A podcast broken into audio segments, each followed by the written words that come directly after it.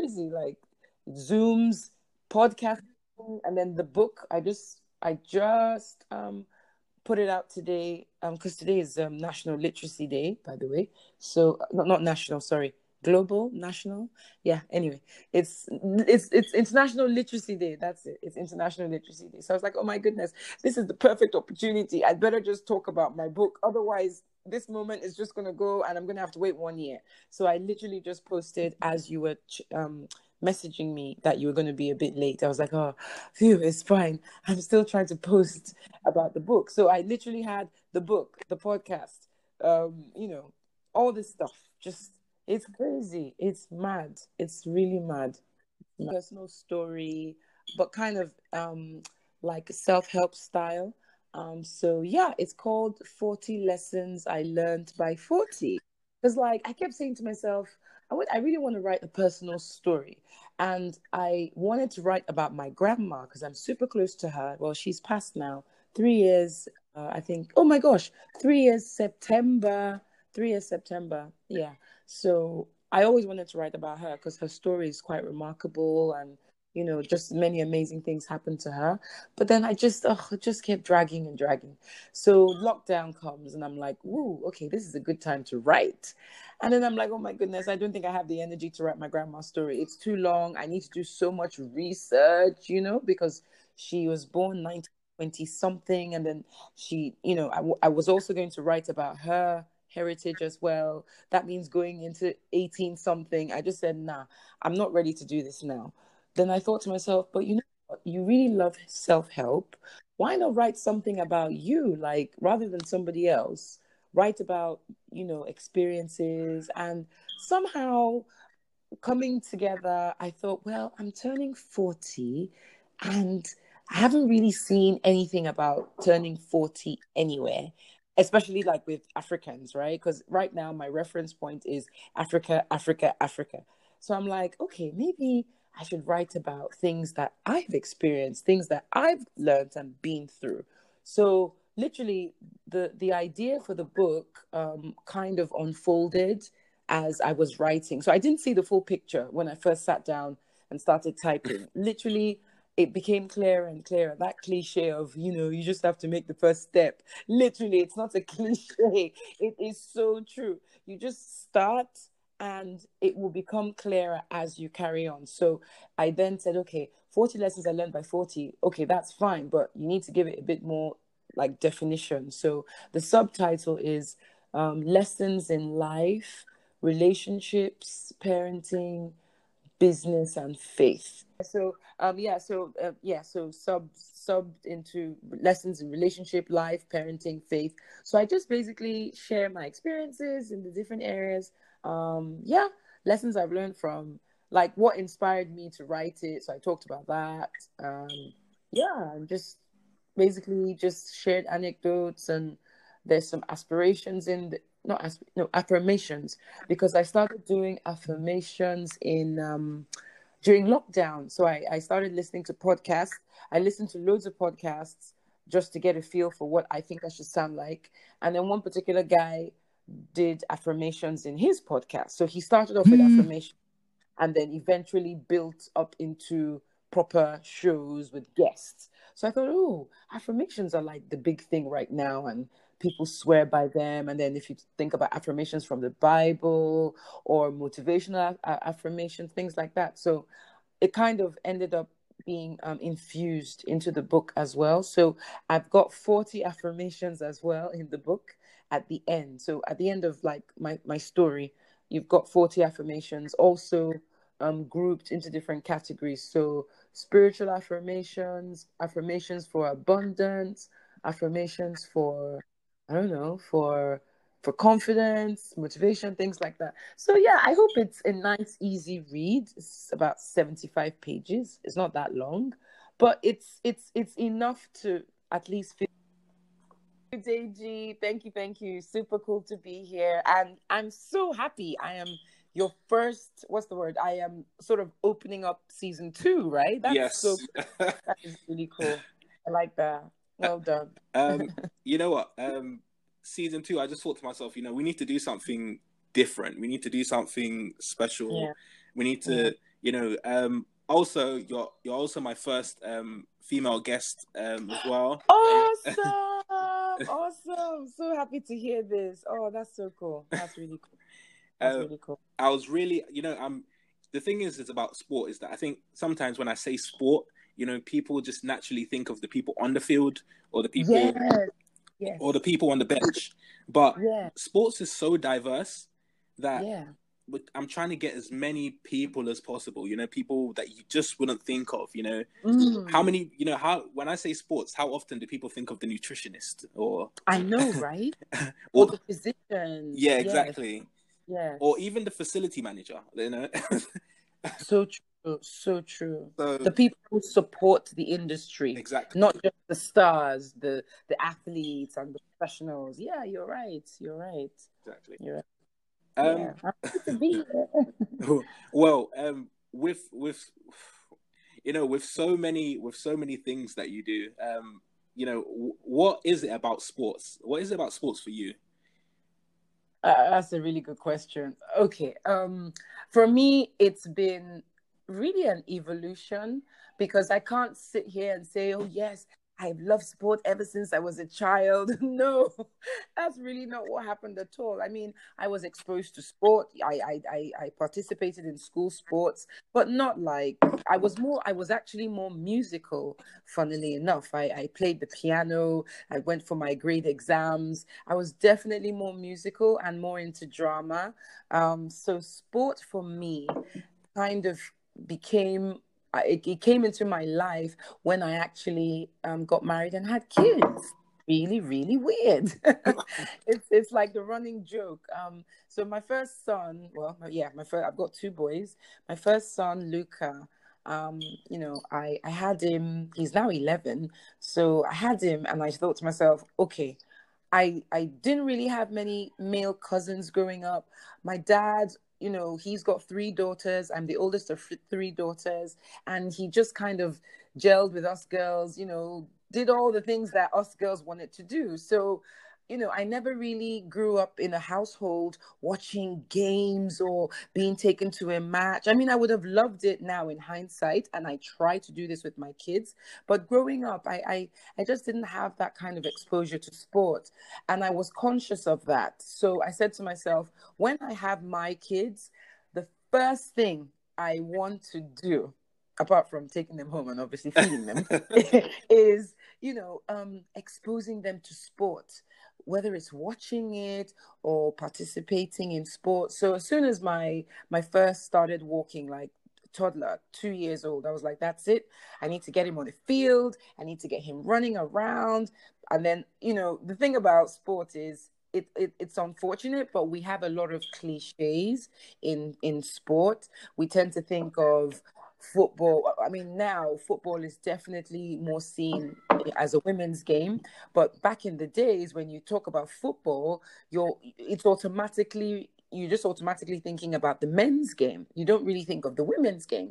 So similarly, I, I believe those unfortunate um, gender stereotyping also occurs in sport. So when I had my my first boy, I thought automatically he's just going to play football.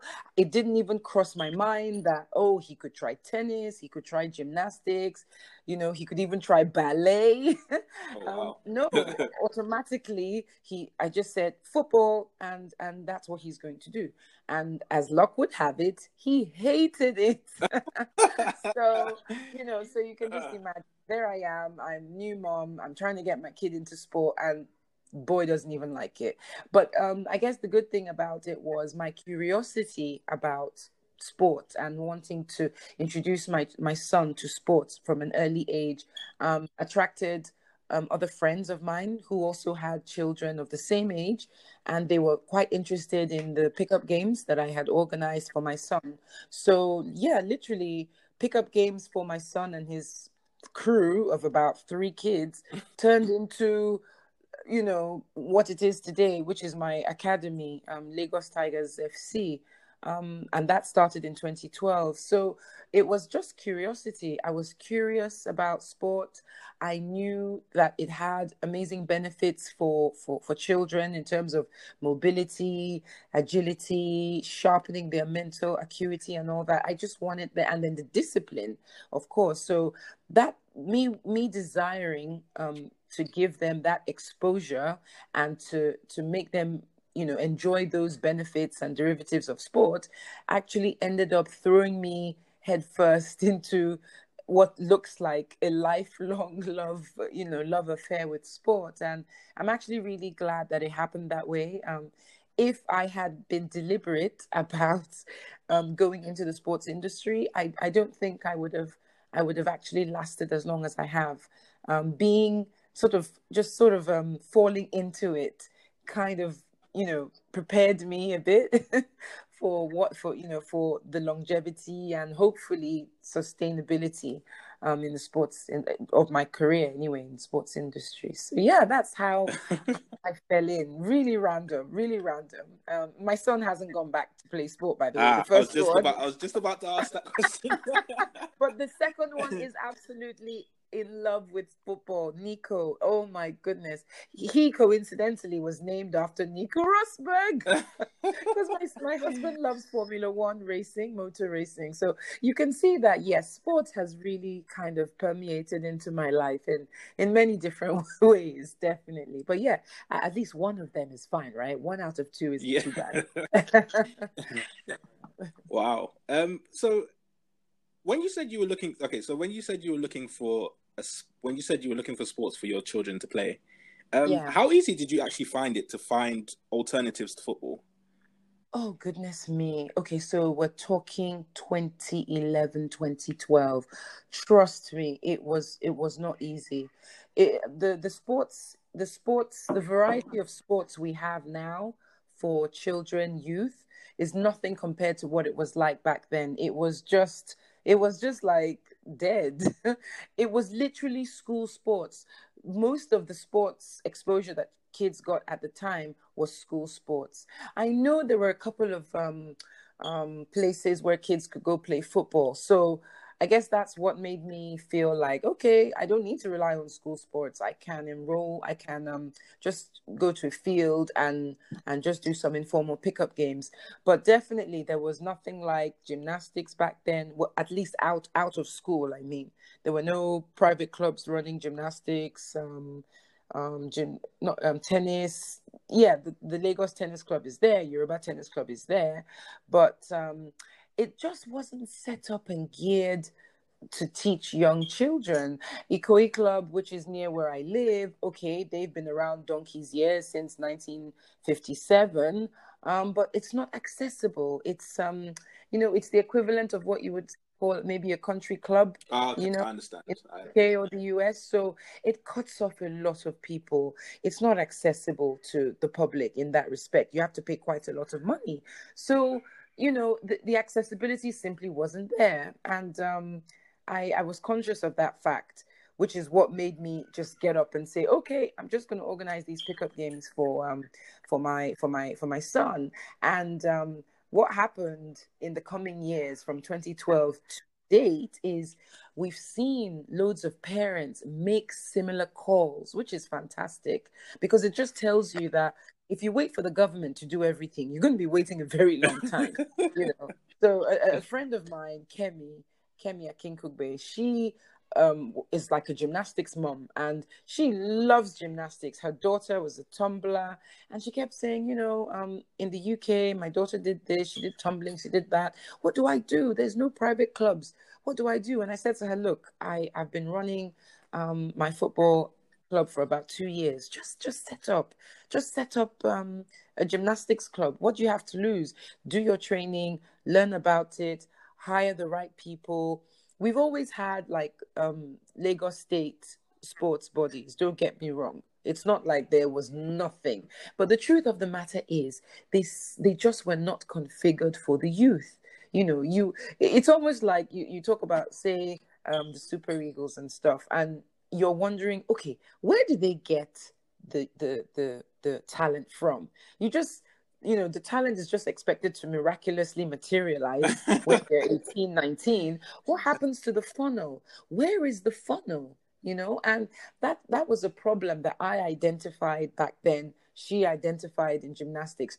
Where where where are the the the, the clubs that nurture children from a really young age outside of school. So literally from 2012 2014 so many little clubs started to mushroom. Just it was just amazing to see you know the confidence that i hope i i, I mean i feel like yes i gave people confidence to set up sports private clubs because you know before me yeah there were few but they were mostly grassroots like the core core grassroots clubs you know the ones where it's probably in another part of town and it's like you're running it on for you know on a on a charity basis. It's not really run in a structured way. So i almost feel like well yeah L- lagos tigers was one of the few at the time providing a more structured setup you know and and and and at least for you know a fee because most people will say to me, but how do you like, are you doing it for free? Is it charity? And that's the problem. There's a perception that anything sports here in Nigeria is just charity work. and it really took time to say no you know this is we're running this as a sports business yes i'm passionate about youth football but it's not a charity. I mean, I actually have a charity arm as well, so I can mention that. I have a charity arm. I'm still not really doing much with it because goodness, charities are a lot of work. Like it's like it's a completely separate separate entity, separate operations, everything. So I'm I'm still trying to get that off the ground. I'm I'm still just grappling with running a sports business well you know? So it's it's it, you you keep on having to explain to people no it's not a charity. It's like going to school but well extracurricular school. So there's there's been that we've had to have this mind shift in in in Nigeria. Well well let me say Lagos because Lagos is not representative necessarily of the whole country. Yeah. I have to be it's so true. people we tend to just say, Oh yeah, Lagos equals Nigeria, but it's not. Like Nigeria is a big country as well, fairly big.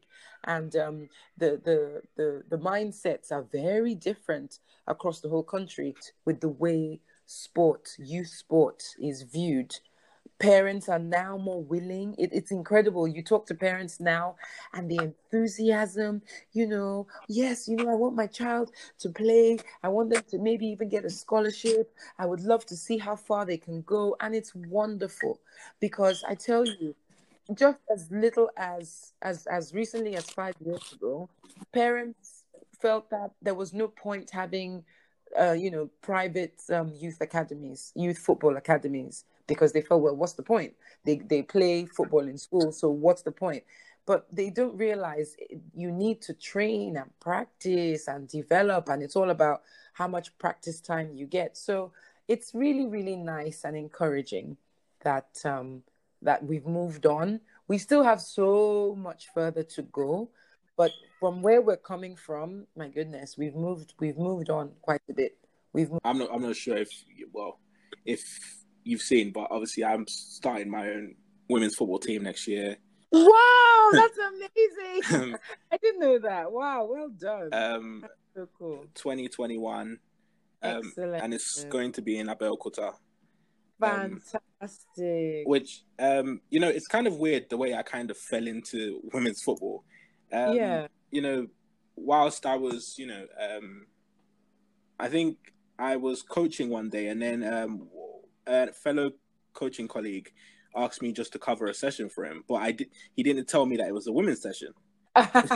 so, so when I got there, um, you know, I just kind of had to get on with it. Um, yeah, of course, of and course. um, what I realized is, you know, they're just, you know, women just they, they just wanted to play football same as of the guys. Course. Yeah, just the same, the same. um, and Yeah. you know, um, the same enthusiasm was there. Um, Yeah. The same technical skills. Um, Mm. They just wanted to be coached. They just wanted to play the game. Um, and you know, it, it's just it's it's very interesting. Um, so you know, I think I had the idea that I wanted to start a women's team probably about five years ago. Hmm. oh wow, five years ago. Okay. I put it off because I was saying I kept telling myself in my head, like, you know, this is not a big deal. Like somebody else can do this. Somebody else can find the solution and, and fill this gap. You know, you kind of and then years years were going by and I was just kind of seeing the same thing with the women's teams. Um, I was noticing that the coaching wasn't there, um, the administration wasn't there, the um, publicity, the marketing, the promotion wasn't there. Just not there. Um, mm. Basic things, you know, like having social media. Um, I've only just started a, a, Twitter handle and I already have close to 100 followers on Amazing. And some of the women's teams don't even have Twitter handles and they've been around for 10, 15, 20 years. years. Yeah. Um, and, you know, it's crazy because um, there's a lot of things that you need to change. Um, obviously, one one of the reasons I started a podcast is because you know I'm just I'm somebody who enjoys conversation, and yeah, I've learned so much through conversation. You know, um, I've learned how to progress in careers. I've yes. learned how to find courses. Um, I've learned how to network um, through conversations. Yes. Um, so many things you can learn, and through these conversations, you know, you find out a number of things. Like people tell you, you know, here are certain cultural things that we do here, and and you mm. know, and for example, like one of the cultural issues is um, a lot of our um, female athletes aren't very outspoken because That's right. um, culturally they've been taught not to be. That's right. Um, mm. so if we're trying to brand these people, then it, it's almost like they're working against us. So mm. it's you know these are things which could very easily be be sorted out by having just basic lessons during the week to show the players why it's important that when somebody in the media does ask you a question that you just be yourself and express yourself whichever way you can whether that's in, in you know in full english pidgin english your own language exactly be comfortable and be confident to speak um and you know it, it it's such a shame because you know uh, the more visibility you have, the mm. the um, increased likelihood of sponsorship. Oh yeah, you know, oh, yeah. um, you know, I always use you know I don't watch Big Brother, but neither do I. But um, I used to, but I use it as an example. I saw yeah. a um, diagram the other day, which said that um, their social media mentions um, within one day um, was about I think it was seven hundred thousand. wow, um, seven hundred thousand. That's so. Crazy. And you know the the thing is, is a lot of these people are just being themselves. They're shouting, they're arguing, they're expressing themselves, talking about their lives, and people are falling in love with them. Oh yeah, they, they yeah um what do you call it authenticity just comes through. Exactly, yeah. and this is the same. This is the same effect that I feel like we could have if people within the sports industry were more, um, you know, they were they were taught to be more open, to be yeah. aggressive, talking about the journeys that they've had to, the obstacles they've had to overcome.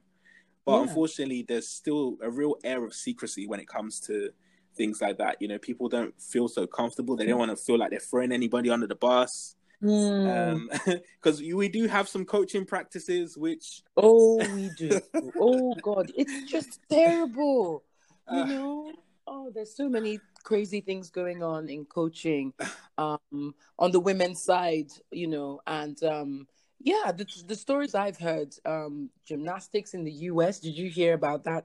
The doctor oh yeah abusing yeah. girls for years? And because he's in a position of authority you don't you don't question and and, and it, that speaks to what you just said. You know the, the women's teams we i don't know the, they they don't maybe they try and speak up but because it's someone who's in a position of authority his word is the last word and that's it so these these things are happening everywhere i'm sure it happens in nigeria but because like you said the code of secrecy is so strong here. You don't hear anything.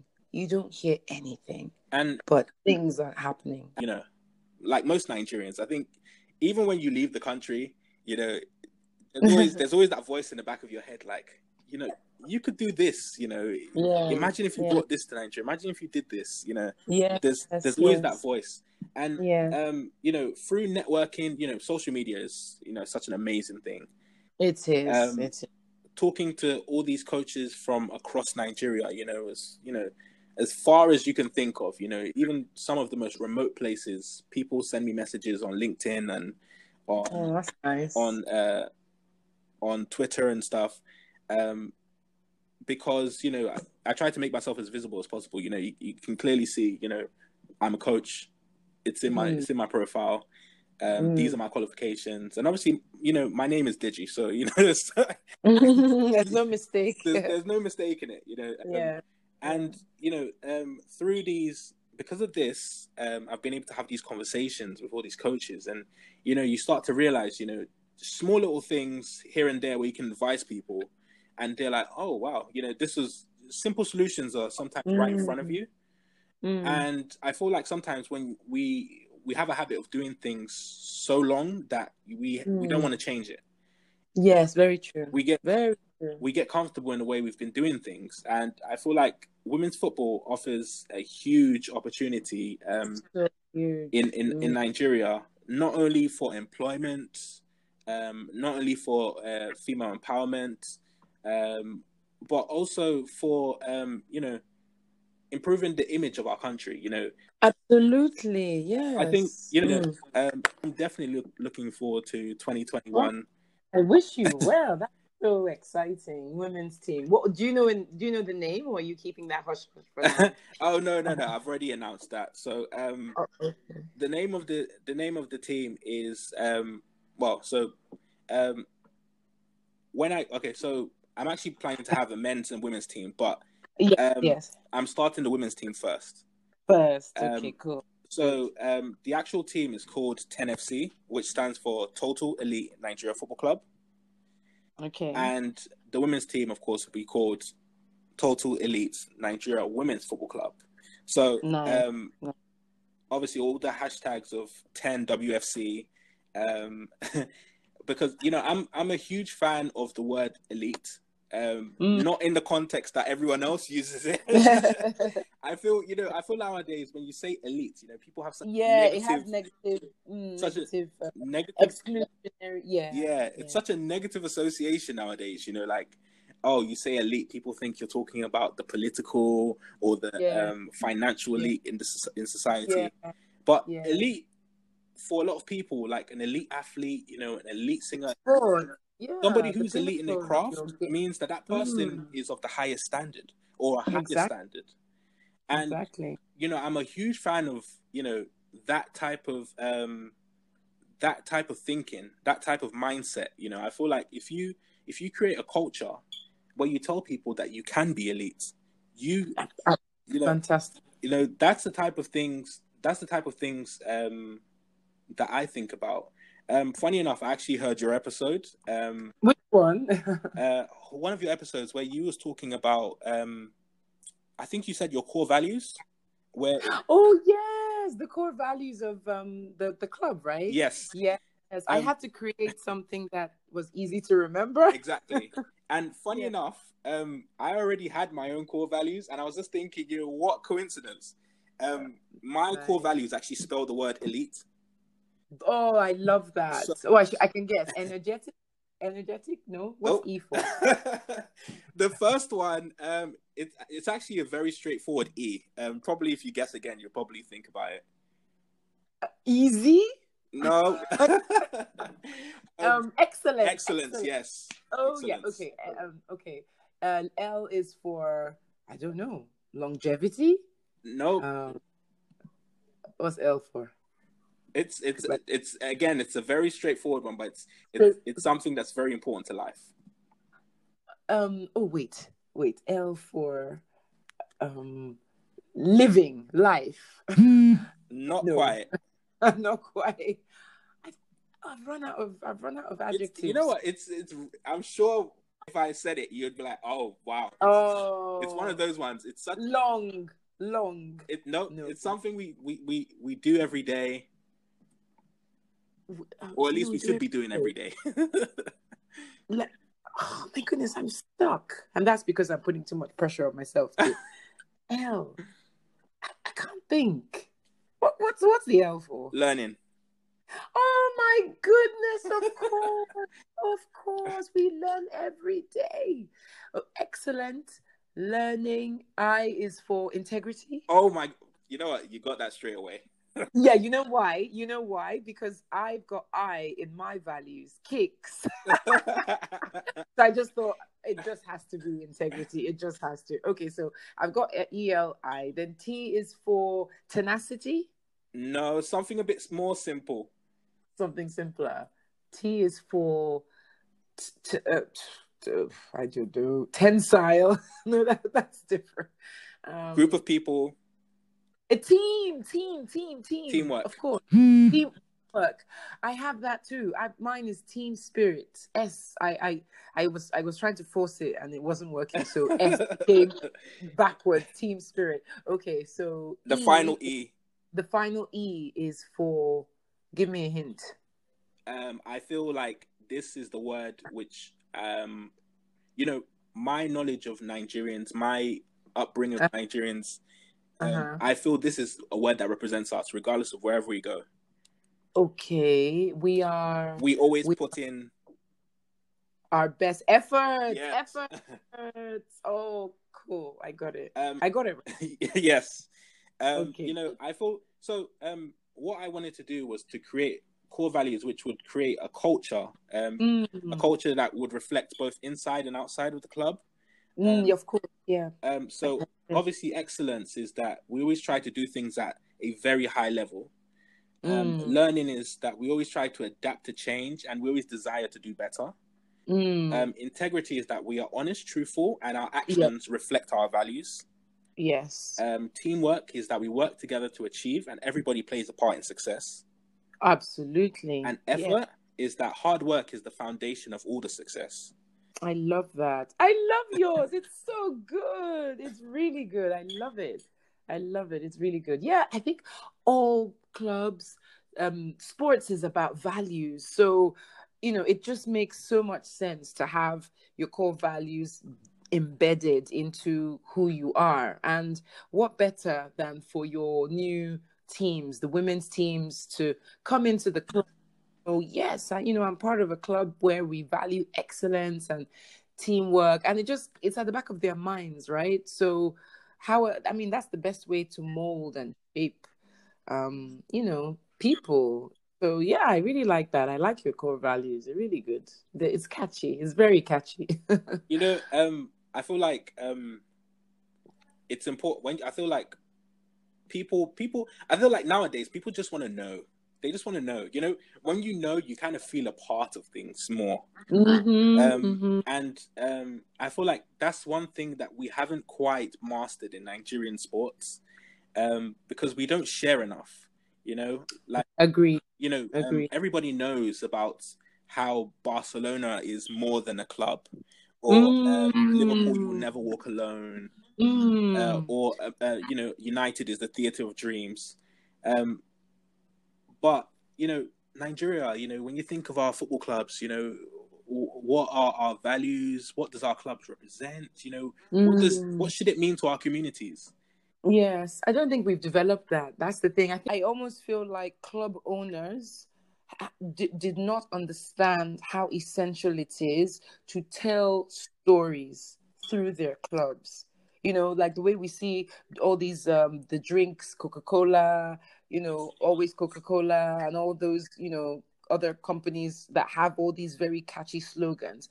They understand the importance of telling stories and I think it's part of the problem that we've been plagued by. Sports is not seen as a business, it's not necessarily even regarded as institutional. Sports is just something you just do either in school to pass time for PE or you're kind of hustling, you're coaching a couple of guys, and by God's grace, so they will carry maybe two or three out of my 25 so I can make a bit of yeah. So there's not been that brand building. But but but but it is changing because now the new generation of developmental academies that are coming up, the new generation um, um, um, football clubs in the lower leagues, they understand the power of storytelling. Corporate storytelling is is is is is is, is essential for sustainability. And we need that storytelling in the sports industry as well. Look at the way they they they build stories around athletes. Look at Simone Biles, like the way she's so beautifully packaged and put together, telling a story. And when you think of all these athletes and the the campaigns they they use, like I, I remember seeing the Nike campaign about girls, which came out. I saw it. Oh gosh, I saw it this year because lockdown was just the year of just you know, doing some research.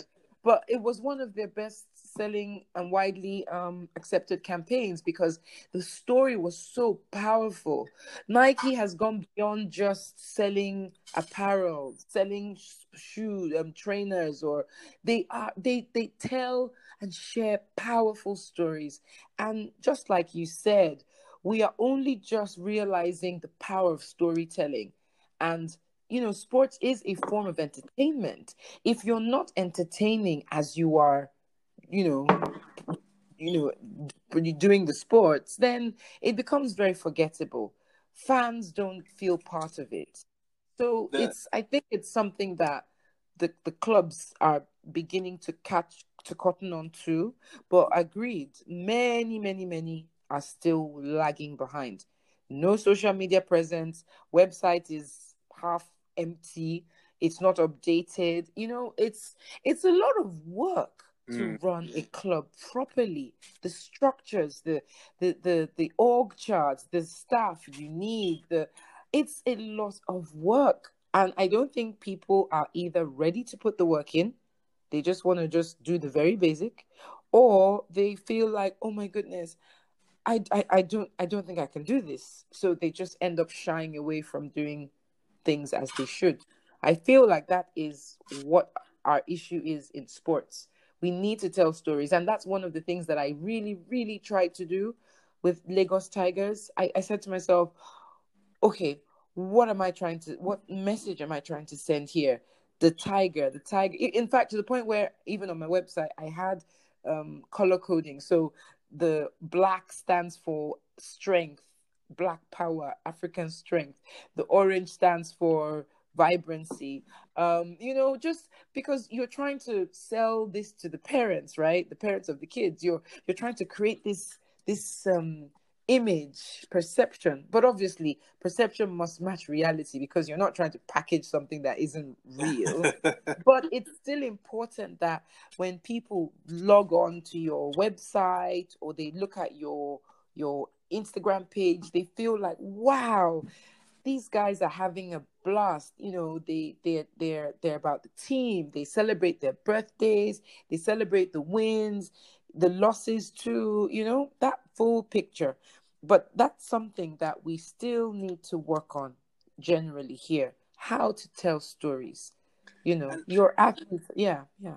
You know, the interesting thing is, um, you know, for some people, they don't they probably they'll think, oh, what stories, you know?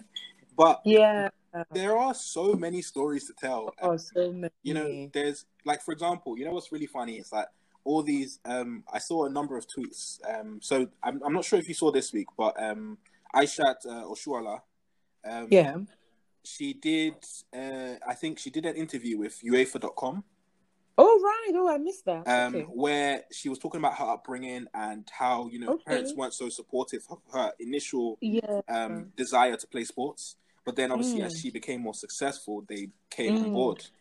Mm. Was uh, were tweeting, oh, you know, just imagine if a Nigerian media outlet or Nigerian football club yeah. had thought of this idea exactly. That's the problem. We don't. It's really funny because today just today this morning i i i went to do like a to shoot a, a mini segment for one of my clients because yeah i know we haven't even talked about that um because yeah as a sports lawyer you you work with clubs and yeah clubs as well as athletes themselves. So interestingly my client is also doing something similar. He's he's only seven years but seven years is a long time. We need to celebrate the little wins. So seven years you know of of uh, running his Football Club, and um, he's like, "Look, I, I Um, want which to football celebrate club is that?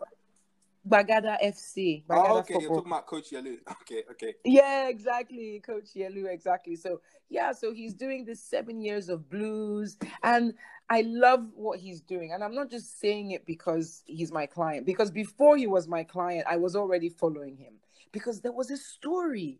I was attracted to the color of the jersey, which is blue. I thought, okay, I don't really see that deep shade of blue in Nigeria, you know? And just the way they they focus on each of the players each player has a story you know it's I, I just like the way they presented the club really like family like this is this is really a team effort. So when i eventually started working with them which you know has been great um he said yeah that they want to celebrate seven years and would you be willing to to um just shoot a mini segment talking about you know sports law in nigeria your experience with the club. And this is exactly what you are saying that to some people they might think "Ah, look at all this effort you're making. What's the point? How are you getting any money from it? You're going to go interview all these people and then what? Where's the money? Where's the money? Show me the money. But you know sometimes you need to create the it's like a, it's entertainment right? You need to create the the whole like feel of something big is happening because that's what that's what fans like. They like to feel like oh things are happening and you know so yeah I, I feel like we're so focused on the money the money the money the money that we miss out on moments like really cool memorable moments that we just just kind of let go. So yeah it's a pity I, I, I, Azizat's club in Nigeria, they missed out. They could have nabbed big time. Yeah, It's big it's time. it's well, it's a funny thing because like I just feel, um, I think one of the reasons I was so interested in, um, doing my own clubs because I'm you know I'm so interested in in, in helping Mm. people tell their own story and Mm, helping yeah. people find their best self. Um, Aishat's um, Oshoala's um, club is called FC Robo, and FC Robo has produced quite a number of the women's players. Um, Amazing. but unfortunately, um, they've never really come forward to tell the stories. You know, Mm. to show us pictures of Aisha when she was ten years old. Oh um, wow! You know, these are things that they're missing out on. You know, this is what They're totally missing out. you know. Mm. People love it when Barcelona comes forward and they've got ten-year-old pictures of they've got pictures of ten-year-old it's it's like gold. It's like it's you think you're looking at some historic, prehistoric, um, rare footage. Yeah, we love to see pictures of our sporting heroes when they were little. It's like wow, look at that. He's been in the game so long, and you can kind of you know imagine your child being that future star that we look back at their pics when they're in their nappies and things. We don't value that stuff here. We don't. It's the record keeping. We're not keeping records. Things like, oh, a, a- year ago today, we we won uh, a cup, or you know, or even to celebrate the the staff. It's not always about the players, right? Sometimes we need to also celebrate, like like you said, the support staff, the the administrator, the coaches. Just hey, we have a great head coach. I don't know. Maybe people feel like if they advertise, if they put the head coach out there, other people will go coach him.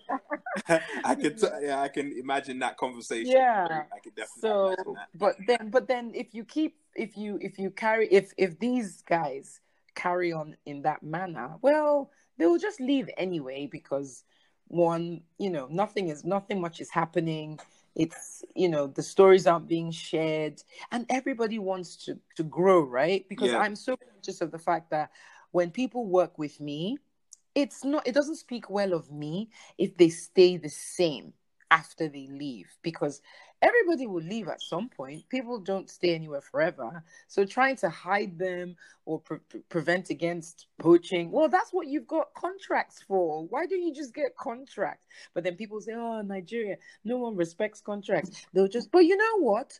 When we begin to respect contracts they will become more you know they will begin to to do what they're supposed to do.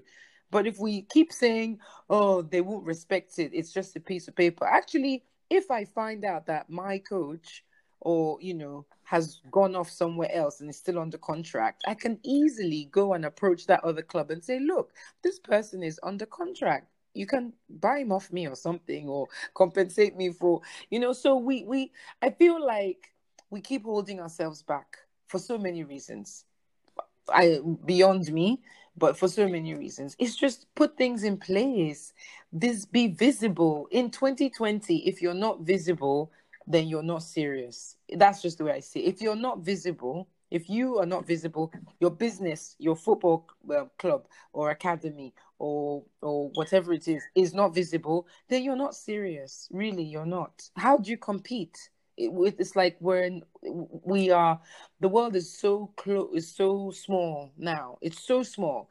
Someone in brazil could be checking out your club in in um abeokuta you know? It's that small. So if you're not out there how do you expect to make sure your players have the best get the best in terms of their training and things like that? So yeah there's just so many angles to it. Foreign, we just have not been telling our stories, and I think that's something that Chimamanda also said.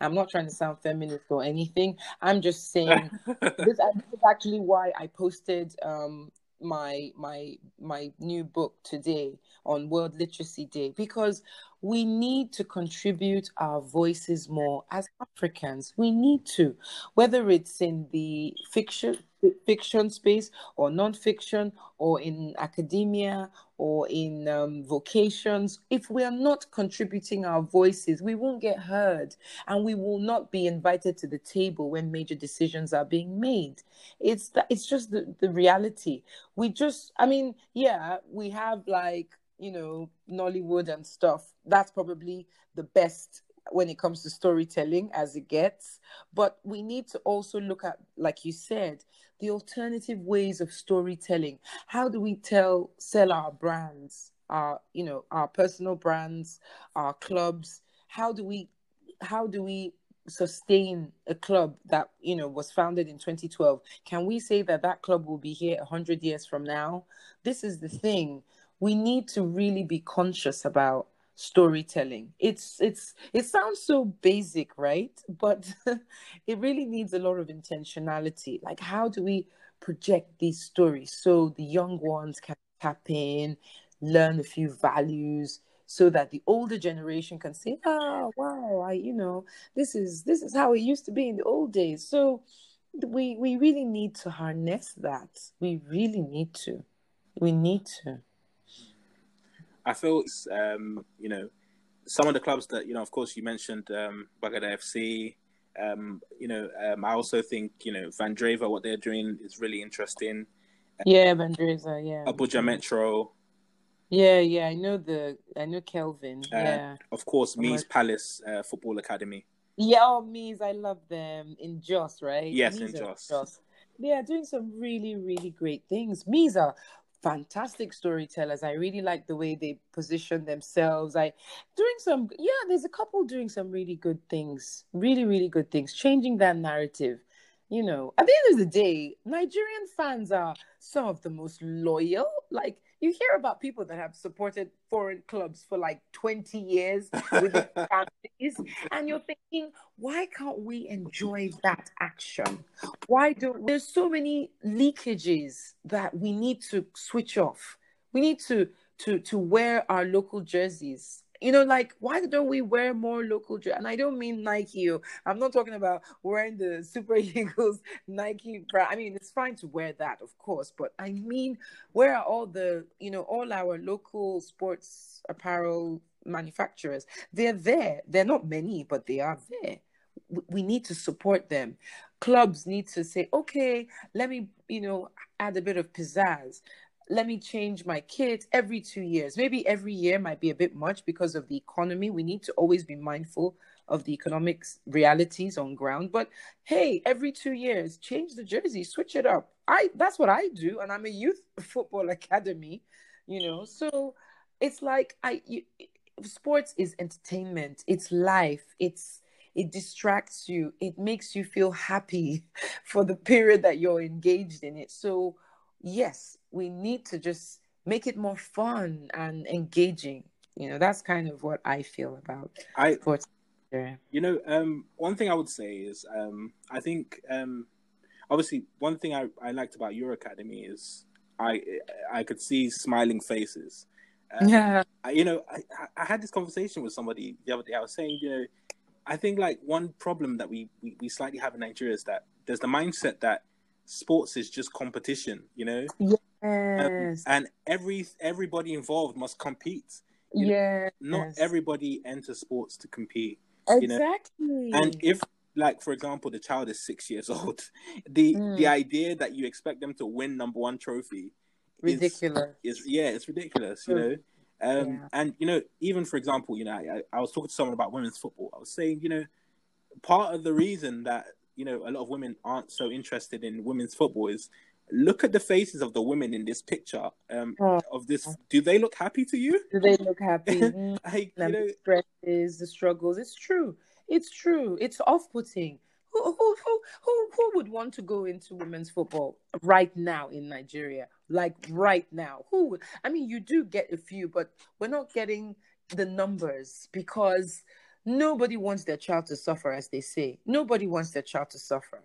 You go, they don't look after them well. Look at even our, our you know, our, our Super Falcons look at how well they performed. Well, I think they, they, they were the they were the winners of um the the ladies was it not the ladies um CAF cup they also? they they well nigeria's women are i don't even know if dominant is the word They are because. I, I think they're just beyond dominant I, I don't know how you describe somebody who has won i think i think it's 12 12 out of 14 it's incredible, I tell you. The what what they are doing and they get zero visibility. And you know something, I don't even blame let's not even blame only the sports industry. Let's look at the wider context because even when I look at just women's programs in general, rarely I tell you, when I look at all these um, awards, oh, we want to honor women who are blazing the trail. Did you? I tell you, they rarely mention sports women.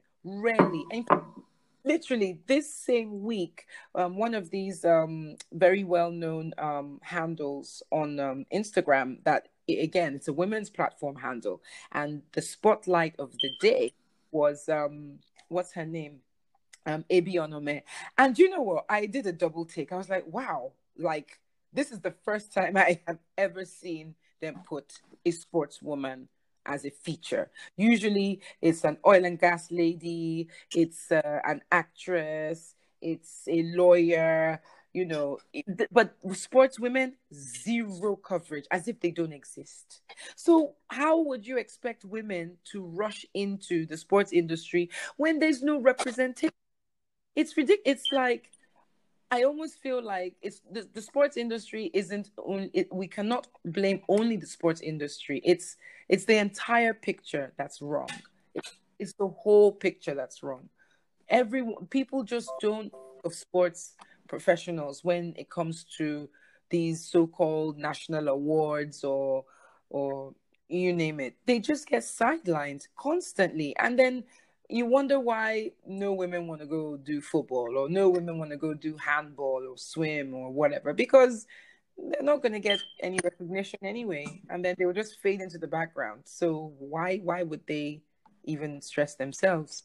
So You know- you know one of the most interesting um things that i saw recently was um um so okay so when you think of um, Nigerian athletes, I think the most engaged, apart from obviously Aishat, because Aishat Yeah. plays for Barcelona. yeah As far as men or women players, she's playing for the biggest club. So if you look through, if you look through um, our men's team and our women's team, no, no one's playing in a bigger club than Barcelona. not at all not Um, at all So with her, um, she obviously she's she's there based on um, people talk of her about her based on her actual on-field success.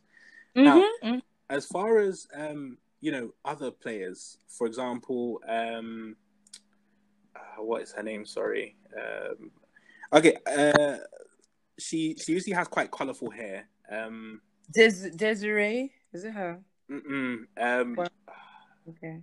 I'll, I'll remember her name later. Um, Okay, but okay. um, she okay. She she attracts. So when the super when the Super Falcons lost in the last World Cup, people Mm. were in one of the matches. People were criticizing her because they were saying her makeup and her hair Oh, the reason why come she was distracted on the field, Come on, Um, ridiculous. so which ridiculous. I found so ridiculous. But at the same time, I thought it was kind of funny that um, the thing that caused, you know, clearly her makeup and her hair caught your attention. So exactly. it's in it's in itself it's it's really funny. Would you be paying any attention to her if if she That- um That's so true. and That then is I also think of our best runner, um or one of our best runners. Um I am forgetting names. I know. Um uh she's she's quite well known. I think she Yeah, usually has who you mean. yellow I think she usually has blonde hair. Yes, I know who you mean. My memory is really, really rubbish, but I know who I know exactly who you mean. And she's Oh, blessing. Blessing. yeah, Okagbare. Yes. It's Um, yeah, you know, yeah. her as well. I remember there was some criticism of her performances, and then people tried to say, Because- you know, Because she of what her makeup. Yeah, people- that she was got to paying- do with anything? which in itself is funny because you know the reason why you remember her name is because of her appearance. Ex- thank you. Eh, thank you. Exactly. It's almost like women are not women should not be women because they're playing sport. It's a bit like um I love Marta. Um I think she's one of Uh, Brazil's Brazil, best. uh, Brazil, yeah, legend. She, she plays with red lipstick. Marta wears red lipstick to play football. I love it. I love it because what who says that femininity is suddenly non-existent because you're a sports person. I it's the most ridiculous thing i've ever heard. Oh you know but but the thing is let's kind of maybe not trivialize it because these are actual genuine concerns. Like you would even hear some women saying oh i don't want to do strength training because Uh, if i do yeah. training i'm going to develop muscles. And i'm thinking do you do realize that there's a natural limit to what muscles you can unless you go on steroids or you know um, performance enhancing drugs so there's there's a lot of confusion and misunderstanding and just i don't know about what about how women should look. I think it's just part of the whole me too thing. You know women just want to be left to be themselves. I can be a woman and play professionally and still be girly you know or i do i may choose not to be girly and it's still her prerogative. It's almost like people feel they have a right to dictate how women should look when they're on the pitch or when they're you know playing tennis. Serena williams same thing happened to her. Oh um she's wearing these um tight um you know serena is a bit flamboyant when it Yep. comes to her Yeah. you know, when you hear stupid things like, oh, she's, you know, it's distracting, and you're thinking, sorry, how, how does her outfit, how does it affect her performance, or how is it distracting? You choose to be distracted. So I don't know, women, um, yeah, I think it's part of is that, so you know, I have to ask. Um, of obviously being a sports lawyer, um, Mm. what is the most common sports law question that people ask you? oh gosh, uh, I get, I get asked a lot about, oh, my players, you know, um, I- they leave and then they go elsewhere and I've invested money in them and how do I get them to stay? And I feel and I find that a lot of the time they don't really have proper contracts. So most well, not most, I can't really generalize, but what I have encountered so far um, are people who kind of have clubs.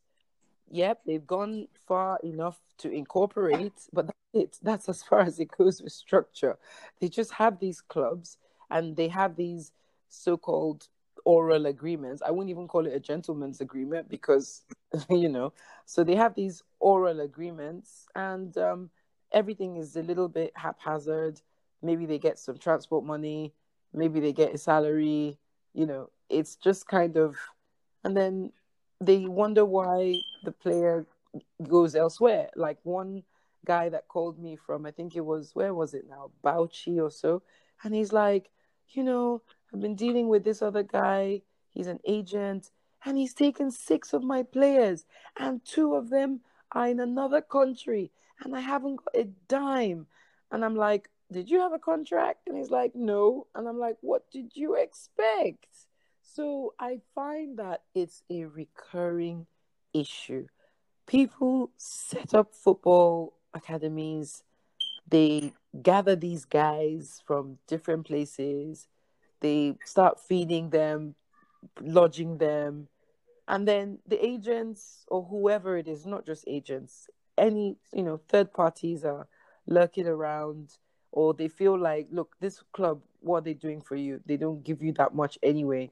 Please just just just just leave. You know what have they done for you anyway? So that question comes up a lot. How can i protect my interests they are assets. I've invested in them. I need to protect my interest. Do i hold on to their passport? When they travel what do i do? What you know so i get that a lot definitely about um, protecting the player players protecting the, the assets of the club which is the players mostly. And then definitely i am very focused on sports governance. Um, when i say i'm focused on it i it's it's it's an area that i don't feel enough um, sports organizations bodies are paying enough attention to um, on the in, on this side of the world. Um, sports governance is really about the way um, clubs are governed. So when we talk about the rules, the regulations, the contracts that guide behaviors, that is for me the compliance side of running a business. Yeah, the operational side of running a business. There's certain ways of operating that should not be broken. Then you then think about okay, who are the um, executives of the club who are the share sorry not the shareholders who are the directors of the club. Are they fit to even run the club? Who are they? I mean you know in like in the uk you would have to go through a fit and um, a fit person's test anyway to be assessed. But here you know you could pick anybody somebody who may not even be qualified to to be a director of a club. So for me, governance is a very is a huge part of the jigsaw puzzle. It's not just about yeah, I've got a good lawyer and you know I've got my contracts and my players are cool and I'm I'm I'm getting my my transfers done and I'm selling players. It's not just about that. It's also about uh, the directors of the club running the club in a in a way that is sustainable, in a way that respects the rights of the players, in a way that respects even the business, because some people will run their business into the ground and they are fine with that. They run it into the ground, they go set up something else elsewhere, you know. So, you know, as a sports lawyer, I um I pretty much try to advise on all the all the main areas. I don't just focus on contracts alone because it's not just about contracts. It's about running a business. Contracts is one side of it. Um, so yeah, there's so many moving parts that um, you know, uh, as a sports lawyer, you have to pay attention to. Um, you pretty much have to keep an eye on on on everything, but not from an operational point of view. You just have to have an idea of okay, where are the weak points, you know, of this business, and how do I avert? How do I draw attention to my clients that oh, have you sorted out this? Have you checked this? Have you checked that? Do you have policies that cover this? Health and safety. Do you have minors? How are they being looked after? Mm. You know, so so many there's so many things to think about really and a, a, good sports lawyer should help take that strain off at least so yeah that it's uh, it's quite it's quite interesting though. I i find it really interesting um, you know no two club no two clubs the same. Philosophies are different. So you know it's it's pretty it's pretty cool. It's been it's been really interesting so far but being part of something quite new in nigeria you know? We sports lawyers were wow i mean i know one he's a he's a nsan um, and he's been around a while. But I guess because sports is not you know sports sports as an industry was not even taken seriously either. So um, you wouldn't really have heard of these specialists unless you were really following and keeping you know your eyes on on on that sector in particular. But now i'm i'm happy that it's sounding more mainstream. Like it doesn't sound strange to hear someone is a sports lawyer or an entertainment lawyer you know? It, it sounds as normal yeah, as uh, as a conveyancing lawyer or a divorce lawyer or or um, an oil and gas lawyer. It sounds almost as mainstream you know? So there's things that progress is being made which is great. It, it it's it can only get better i think. Um you know whilst when you when you was just talking there, there was something that actually just came to my mind. Mm-hmm. um for for people who who um, aren't aware, why why is it important for um, our football teams and sports teams to register with the CAC? Okay, so basically, um, first and foremost, if you are transacting, carrying out business in this country, and to be quite honest with you, in any country, um, business itself is a regulated form of activity. Okay, if you're selling anything at all, even if it's cupcakes or um, you know, household goods or whatever, that is business. And business itself, a regulated um, form of activity. So the the the um, the regulator of of companies of business in um, in Nigeria is the is the CAC. You know, so um, you have to always make sure that whatever activity you're doing, if they fall under reg- what we would consider as regulated business, you have to find the appropriate regulator and make sure that you're registered. So, first things first, if you are purporting to run as a sort of company, even if you're a sole trader, sole trader is an individual who's running business, right? And is running business as his name. Um, you would still fall under the purview of the CAC because the CAC knows that business can occur in many forms. You can run a business as a, as an individual. You can run a business as a as a as a registered company limited by shares. You can run a business as a social enterprise. You can run um, a, a foundation a charity as an incorporated trustee and then there's other ones there's partnerships and things like that. So pretty much every type of activity that involves trading buying and selling is regulated. But we all know that a lot of people try not to uh, they try to avoid right um, being regulated. So they may not uh, register a company they may just trade in their own name. But you know what? It's risky because if you if you don't register a, a, a proper entity for your business, so we're obviously talking more sports here. So if we put it in the context of a sports business, it, it could be a football club, it could be a facility, it could be a sports facility management um, business, it could be even sports apparel. You're selling, uh, you know, branded uh, kits and things if you sell or trade in your own name, you are exposing yourself. You're making yourself personally liable for anything that goes wrong.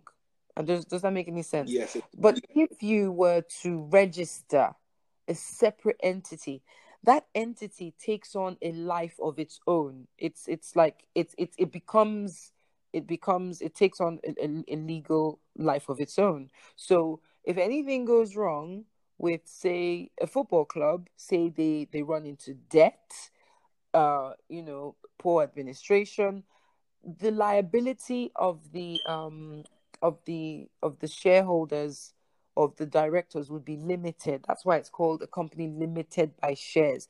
You would only be liable as far as the number of shares you're holding.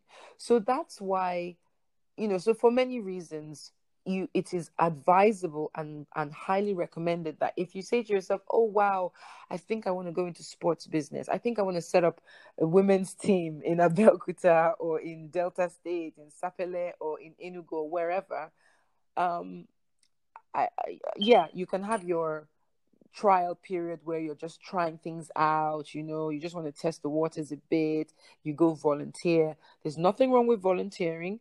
I, I think it's great. We need more volunteers. But if it come if it gets to a point where, you know, maybe money is changing hands, you begin to, you know, pay for transport here and there, you begin to invest your money into, you know, um this this setup, then it's highly recommended that a, a, separate entity is is incorporated so that that entity takes on any liability and not the the, the promoter of the business in, in his own name in his or her own name so that there's there's those are one of the few reasons why it is best to always um, register or incorporate a separate legal entity so you minimize your liability but more importantly, so you are in compliance with um, the directives from the regulator. So, I mean, how on earth would the NFF or the NL, NLO or NNL know you're there if you're not registered? They won't know you're there. You would just be a, a nameless, random pickup game. Well, how do you differentiate yourself from a random pickup game, just a couple of guys just kicking about. Um, compared that with you know a, a, business that has been registered, a trademark has been applied, a brand, a distinguishing um, um, identifier. Oh, this is the logo of um, Total Elite. Wow, we know they're based in Abeokuta. We know their story. We know that uh, the Ogun State Football Association knows them. So it's really about gaining credibility because if you don't register, you're not credible. You're not. You there's no records. There's it's kind of a weird situation because um you know like I, I think I think I think about okay, so when you go on Facebook, there's like a million Nigerian football academies. Many, yeah, many. And I just think to myself, are these all registered? Exactly, probably and, not. Mm-hmm. Yeah, and if they're probably not registered, why not? Are they aware they need to be registered? Um, do they know the procedures, the process? I think they know. I think I would like to think we're very intelligent people. I think they do know, but for some reason they manage to get their little butter by not being registered. But the thing is, that's trickles. You get a bit here, you get a little bit there maybe if you're lucky, you sell someone domestically. If you're really lucky, someone picks somebody up from you and the person goes international. But who's to say that you even get much? Because who's going to pay an unregistered company like proper, you know, solidarity solidarity fees and things like that? You know, so there's a lot of uh, um, background under the cover transactions going on, and it's not sustainable you know, you hear about coaches in these parts, they've been coaching for 20 something years, 30 something years, and they've not really built wealth that they could have if they had done things properly. So I feel like it's really up to, and it's interesting because I'm actually on the Lagos State Divisional Football Board. so I want to speak from that perspective that if if if you've not received if you've not had that pressure from say the bodies whether it's the state football associations or the uh, coaching associations if if that pressure has never been on you to go get registered then i would say you need to start changing your mindset because you can't aim big but still operate on a small level. You have to register so you're recognized you know because when you register at least that way you're able to you know get proper bank account. You're not operating with your personal accounts. So it's all about presenting the business in a, in a good way. It's about creating the necessary structures. And that's something that we know is really lacking here because most of the time there's no pressure to get things done properly. There's no pressure to be compliant, which is why at the same time we, we didn't see the same level of growth that other industries have witnessed. So when you look at the banking industry in the 90s and how there was so many um, um, regulations that came in from the from the from the military days when they had the decrees and the decrees were then changed into laws and you saw how the banking sector was really restructured like completely restructured consolidated strengthened all banks had to have a certain minimum capitalization to avoid a run on the system that's the reason why the banking system got stronger and stronger and stronger over time. Now, nobody would bat an eyelid if they say, oh, go open an account with uh, this bank or go open an account with this bank. The reason why our clubs are kind of just sort of, yeah, we've got some good clubs, don't get me wrong, definitely got some good clubs because where where's the talent going coming out from? They're still coming out from here, right? But we're not getting that churn, that massive volume that we should be getting because of lack of structure. And, you know, out of a thousand grassroots clubs, it's possible that 85% of them are not being run properly, like in a really global way. So that's why, you know, the livelihoods of these owners don't change significantly. You know they they still look as stressed and as harassed and as tired as they did you know 10 years ago. Because it feels more like a hustle rather than a real business. How do we make our football industry move away from a hustle industry to a proper you know fortune 500 um you know public PLC type business. You know what I mean? Where yeah. you even have franchises and I mean you look at all the major clubs, you look at the major clubs in EPL and you see how, you know, they've managed to successfully spin off amazing franchises all over the world for the youth for the youth sector. So you would have say, I don't know, the black and white team you know, they're in Canada, they're in Italy, they're in Bahrain, they're in Dubai. They even came to Nigeria or the blue team. They've got branches all over the place. That's because it's being run as a business. It's not about I'm hustling to just ah, sort out these guys. Let me just, you know, find some money and I'll lodge them for six months. And then somebody will, you know, someone will go for trial. And it, we can't keep running biz- our sports businesses like that. We just can't. We um, really um, to, yeah. Since we've got you here, well, um, could you just outline three things mm. that every football club legally should do? Okay, three things. Okay, let's look at it this way. I like to call it okay PPPs as well. Okay, yeah, let's let's call it the PPPs.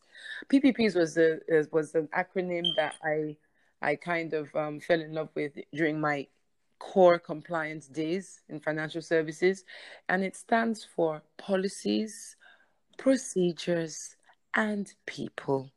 The three P's are the bedrock of any sustainable business. And you'll hear me go on and on and on and on about sustainability because when a business is sustainable, it is more likely to be profitable.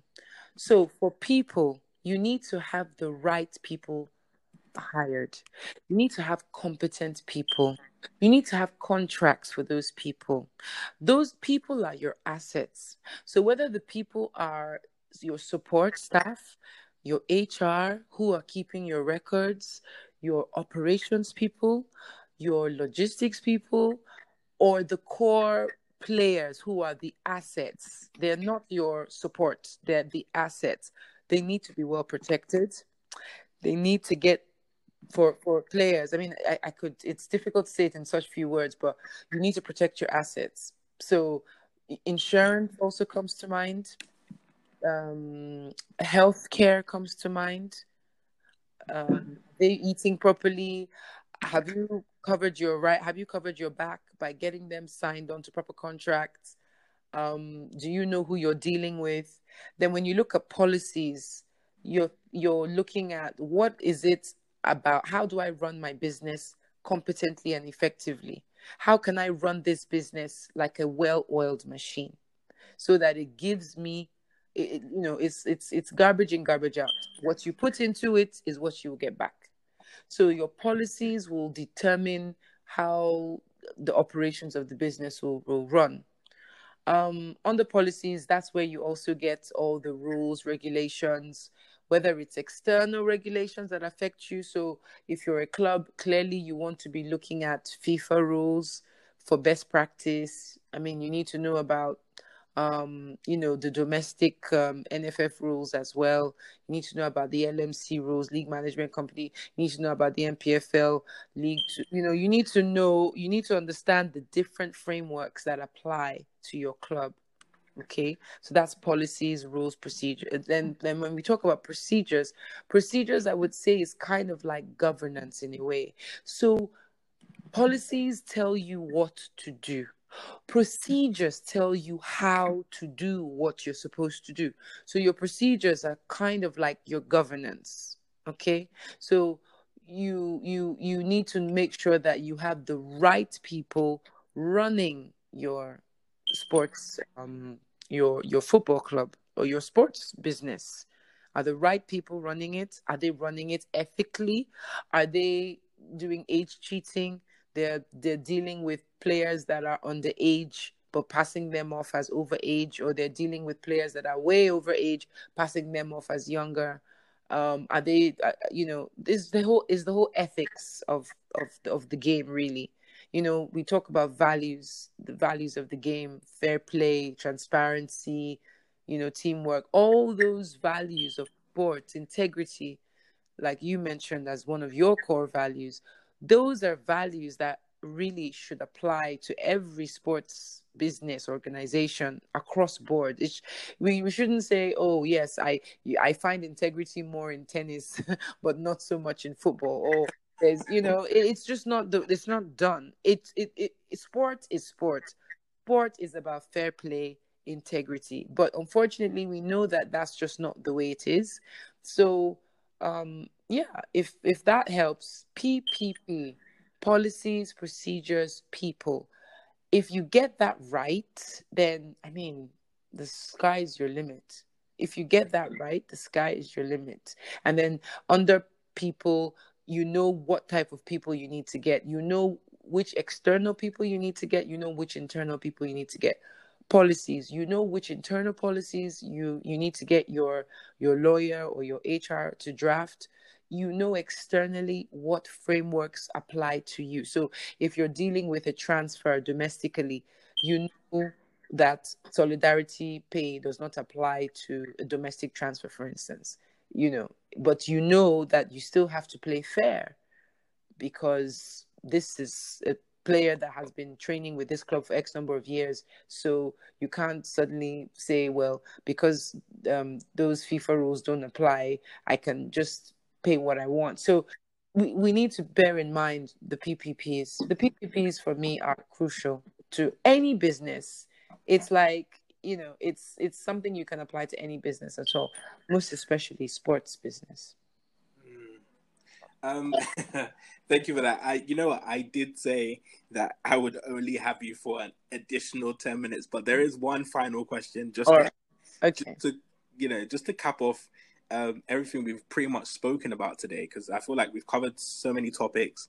Um, you know, we've spoken about so much. You know, your background, your um, the different things that you do, and obviously, you've also, you know, given us um, a lot of um, advice as to what we should and can be doing to to make ourselves um, more reputable, more um, more uh, sustainable, um, and um, obviously one the final question just to wrap up everything is of course for people who you know I think I know everything in a lot of things in Nigeria come down to finances.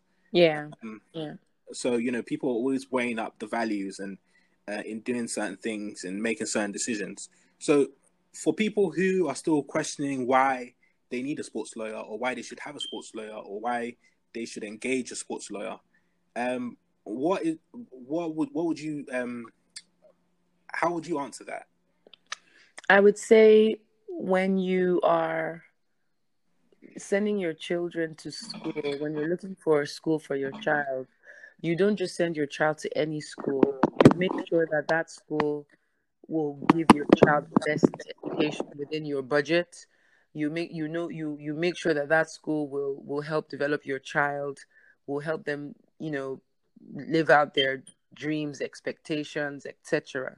So a sports lawyer is is is is similar when you when you're running a business, a specialist business, you need support. You need a team that understands your business. Um, so if you're building a house and that house is made of glass, you're not going to go hire a, bricklayer who's only worked with bricks. You would hire an architect that knows how to design with glass material. You would hire, um, you know, a foreman, um, the the building contractor who has who has experience building glass houses. Because if you hire somebody that does not have the experience that you need to deliver what you need, you're not going to get the best, and you're pre- pretty much throwing your money down the drain. So you may be fine for a time because your glass house is standing and everything seems great, and then suddenly it comes crashing down, and you're thinking, but you know what what happened? What happened? So sports law sports lawyers are i would say are are are like your specialist um support team. They, they are part of your team. They provide specialist um, advisory services. The same way you know a dentist provides specially specialist services for the teeth you know? Every you have to remember that sports is a business. So when you think of it that way sports is a business it's a it's an activity. So even if you're not running a, a um uh, for profit even if you're running it not for profit you still don't want to run it into the ground you still want to make sure you're not cheated you still want to make sure that the the the the the players that you are ultimately supporting get the best and they only get the best when they work with people who have the necessary expertise. So, um, yeah, a generalist lawyer can only take you so far. A specialist lawyer will know all the nooks and crannies, will have the network that you need hmm. you can tap into. So it goes without saying, if I'm building an oil refinery, I'm not going to go look for a, a, a, a high street solicitor who only does wills. I'm going to go get the best solicitor I can find that has experience dealing with, you know, oil refineries. I always have to put it into context so people can see that, you know, when you're spending uh, money, no matter how small, because money is money, you need to respect money. If you don't respect money, money will not respect you. So if you are, you know, going to go as far as to you know use because usually what happens most people are not fortunate to get some kind of access to a grant or to some windfall. A lot of people start these football clubs these businesses from their pocket. They're dipping into funds that may be for family or maybe for for for some project but they feel like you know what? I just need to do this. So if you're making that eh, you know if you're making that sacrifice and risk dipping into funds that maybe did not come by easily then why on earth would you not bother to go all the way get a lawyer who has that specialist knowledge? So again i i just have to say um, sports is a form of business activity. And like and like every other form of business activity you need experts you need experts around you to help make good decisions which is why a lot of businesses uh, um, football clubs schools have advisory boards there's a board and the purpose of the board is to give advice key advice you pick you pick your board because of their skill set you don't go picking some random person to go on your board you pick people because you know they can bring value. So the purpose of a sports lawyer is is exactly that. It's to add that value that you cannot see yourself. So I hope that kind of helps in some way. Um, thank you for that. That that was definitely, and I, I like the analogies as well. So, um, I think you know, um, I think it's definitely very important that um, we become. I think people are more that people become more open minded towards mm. solutions. Yes. And, um, the the um, the people offering the solutions and the availability of the solutions in our environment. Um, I think you know it's very easy to continue doing what we've been doing, yeah. to follow what you know the next person next to us Yeah. or our neighbors doing. Yeah. But if we truly want to build sustainable um, businesses, clubs, organizations, yes. um, you know, ones where people can say, okay, you know, for example, in England, you know, you have clubs, not even the top clubs. Um, let's not even talk about Arsenal, Man United. Let's yeah. talk about let's talk about something like um, there's a club in London called Dulwich Hamlet, and Yeah. they are in the seventh division in England, and Yeah. that club is over hundred years old. Yeah. Yeah. Yeah. So you know, if we want to truly build those type of institutions, those type of organized sports organizations, Yeah. then these are the things that we need to do. yeah. Um, and you know, part of it is engaging, you know, the best, the, the best people in the industry. You know, yeah. um, and you know, getting their, getting their insight and understanding, yeah. um, because you know, they may offer you solutions which you don't even realize are right in front of you. I'm telling you, you Uh, can't see it because you don't know it. You don't recognize it. So. Exactly. Mm. So you know, thank you for that. I think you know, um, this has been you know this has been such an interesting episode. I you know I uh, it's much different to what we usually do, but it's it's it's definitely been a great episode. Um, I'm glad. I'm glad. I'm really glad.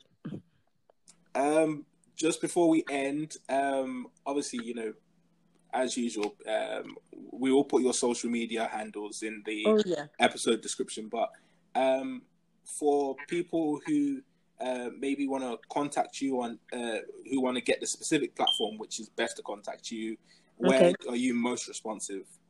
Okay. Um, I'm so responsive. It's ridiculous, actually. Okay, I'll give I'll give out my Twitter handle.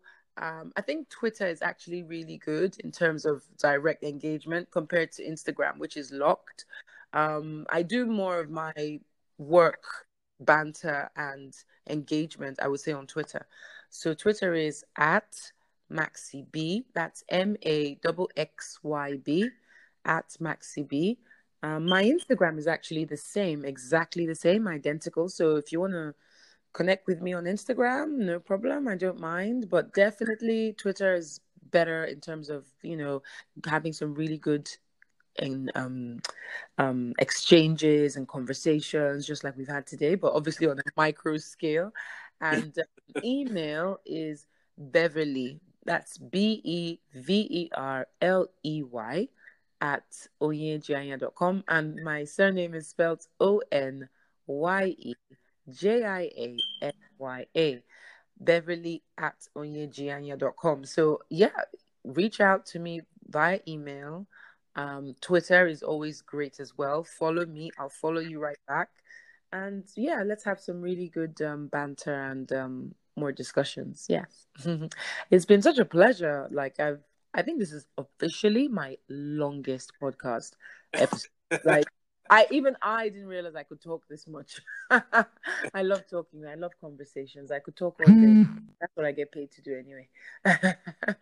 So yeah, it's been really lovely. It's been really good. Um, I'm I'm glad. I'm I am glad for these conversations. We need to be talking more about all these issues because when we when we put it out there, um, more people hear, more people um hear these messages, and they will go away and hopefully think about it deeply and take action. That's what we want. We just want people to take action and and you know let's rev up this sports industry. We it, it will be to all our benefits if the, the sports industry grows, you know, three, even three times more than this. It will be great. So yeah, that's what we want. We want growth, growth, long term growth. To be honest, you know, uh, you just you, you summed it up perfectly for us.